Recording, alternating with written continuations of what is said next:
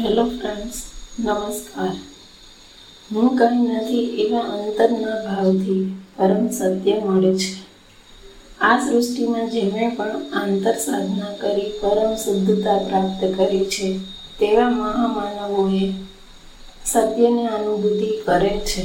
આવી અનુભૂતિ અને તેમાંથી નીપજતી અભિવ્યક્તિ દ્વારા આવા સત્ય સ્વરૂપ ઉપદેશકોએ આધ્યાત્મિક જીવન જીવવા માટે બાહ્ય ગરીબીને આવશ્યક ગણી જ નથી.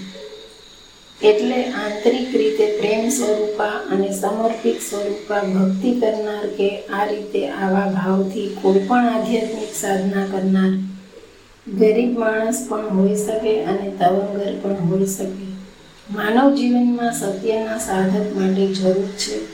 આંતરિક સત્ય સાથેની આધ્યાત્મિકતા રુજુતાની, હૃદયની વિનમ્રતાની, લઘુતાની વિનમ્ર બનવાની દ્રઢ ઈચ્છા શક્તિ, તેનું અમલીકરણ અને મનનું સંપૂર્ણ સંતુલન ક્ષમતા અને સત્ય સ્વરૂપા એ જ પરમ તત્વ પરમાત્મામાં આરોહણ કરવાનું રહસ્ય છે.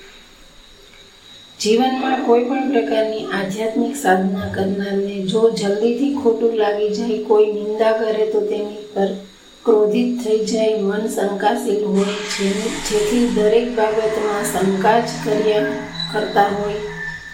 વારંવાર તમે નજીવા કારણોસર વિક્ષુબ્ધ બની જતા હો. અંદર ખાને તમને પ્રતિષ્ઠા, પદ, પ્રચાર, પ્રપંચ કરી લોકપ્રિય થવાનો અબરખો હોય.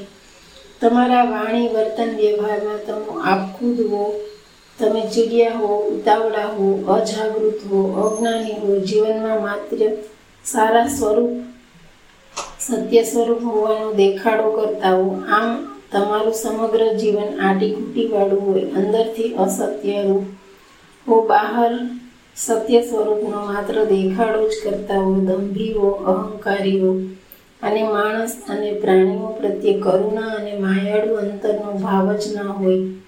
અને સમાજમાં તમારા કરતાં નીચું સ્થાન ધરાવતા, ધરાવનારા પ્રત્યે કરુણા, પૂર્ણ અને માયાળુ પણ વર્તતા જ ન હો. તો આ બધાનું એક જ કારણ છે, તમે આત્મિક સત્યમાં સ્થિર નથી અને વિનમ્રતાની તમારામાં ઉણપ છે. આ જગતમાં સત્ય સ્વરૂપ વિનમ્ર, માણસ જ સીધા, સરળ, સાદા.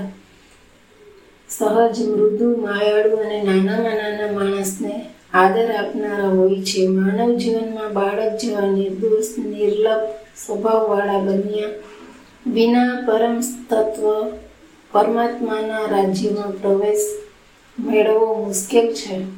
એટલું અંતરથી જાણો અને અહંકાર અને દંભી લોકોને તો કોઈ સ્થાન જ નથી. એ સત્ય હકીકત છે કે માટે વિચારો અને બનવા આંતરિક રીતે મથો. જો મથશો તો પ્રાપ્ત કરશો. ટૂંકમાં લઘુતાથી પરમાત્માનું મિલન શક્ય બને. બાકી હરિઓ અસ્તુ. થેન્ક યુ તમે અમને એડવર્ટાઇઝિંગ માટે ઈમેલ કરી શકો છો. Thank you